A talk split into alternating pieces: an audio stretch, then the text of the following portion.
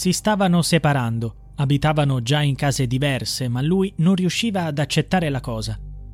È il triste movente di un ennesimo e atroce femminicidio, un sanguinoso capitolo che sembra non conoscere fine. Questa volta il triste elenco si è allungato con il nome di un'altra donna, che ha pagato un prezzo altissimo per il suo desiderio di porre fine al passato, di conquistare la libertà e di progettare un nuovo futuro. Esther Palmieri, originaria di Cavallese nei monti del Trentino, avrebbe compiuto 38 anni a maggio.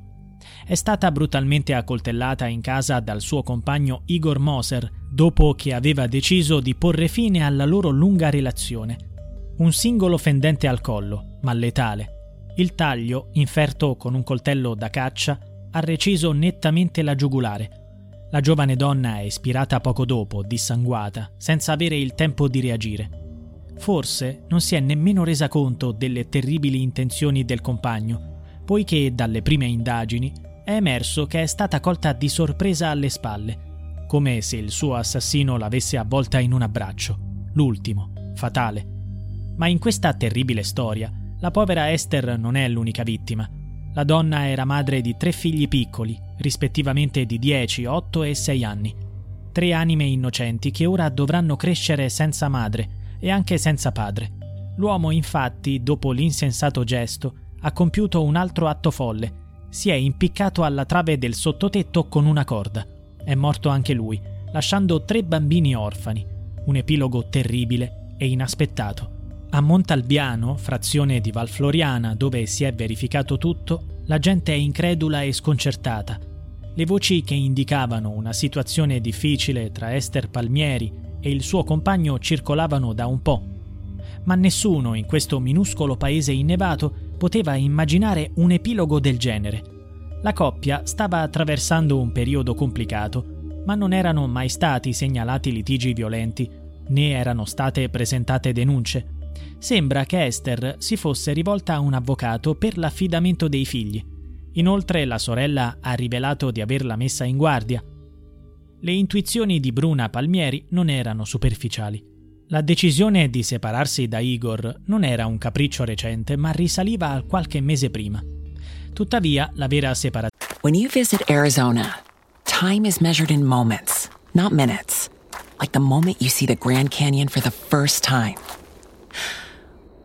Visit a new state of mind. Learn more at hereyouareaz.com. avvenne solo dopo le festività natalizie. Igor aveva trascorso il Natale con l'ex compagna e i loro figli, per poi fare le valigie e trasferirsi in uno chalet di proprietà della sua famiglia a Castello Molina di Fiemme, vicino alla sorella. Inizialmente sembrava un rifugio tranquillo, almeno fino a giovedì 11 gennaio, quando intorno alle 14.30 il corpo di Igor Moser fu scoperto. Era appeso a una trave di legno, con un lungo coltello dalla lama affilata e lunga 22 cm, insanguinato. I soccorritori, allertati dalla sorella e da un amico con cui Igor aveva un appuntamento ma non si era presentato, si trovarono di fronte a una scena terribile. Circa alla stessa ora, a Val Floriana, Bruna Palmieri, la madre di Esther, scopriva il corpo senza vita della figlia. In una terribile disperazione, con voce fioca e il cuore spezzato, Bruna ha chiamato i soccorsi, poi si è ritirata nel suo silenzio, immersa in un dolore immane. In poche ore gli investigatori hanno assemblato i vari dettagli, costruendo il mosaico dell'orrore. L'assassino si è presentato alla casa dell'ex compagna verso le 9 del mattino, probabilmente con l'intenzione premeditata di ucciderla e di compiere il gesto estremo. Meno di mezz'ora dopo era già nel suo chalet per mettere in atto la seconda parte del suo macabro piano. Per fortuna i tre figli della coppia erano a scuola e per il momento sono stati affidati a uno zio. Spetterà a lui e agli altri familiari, con l'ausilio degli psicologi, spiegare loro cosa è accaduto. I carabinieri di Trento e Cavalese continueranno l'indagine per consolidare le prove raccolte e perseguire i loro sospetti, che il movente di Moser, operaio e boscaiolo, sia da ricercare nella decisione della compagna di lasciarlo. Questa duplice tragedia ha scosso l'intera valle. Esther, una donna dal dolce sorriso, era molto conosciuta nella zona. La si incontrava frequentemente in giro con i suoi adorati bambini. La mattina dell'omicidio, alle 8, la vicina l'aveva vista uscire per fare una passeggiata con il cane. Esther aveva aperto da poco più di un anno uno studio olistico, dedicandosi con passione alle discipline naturali.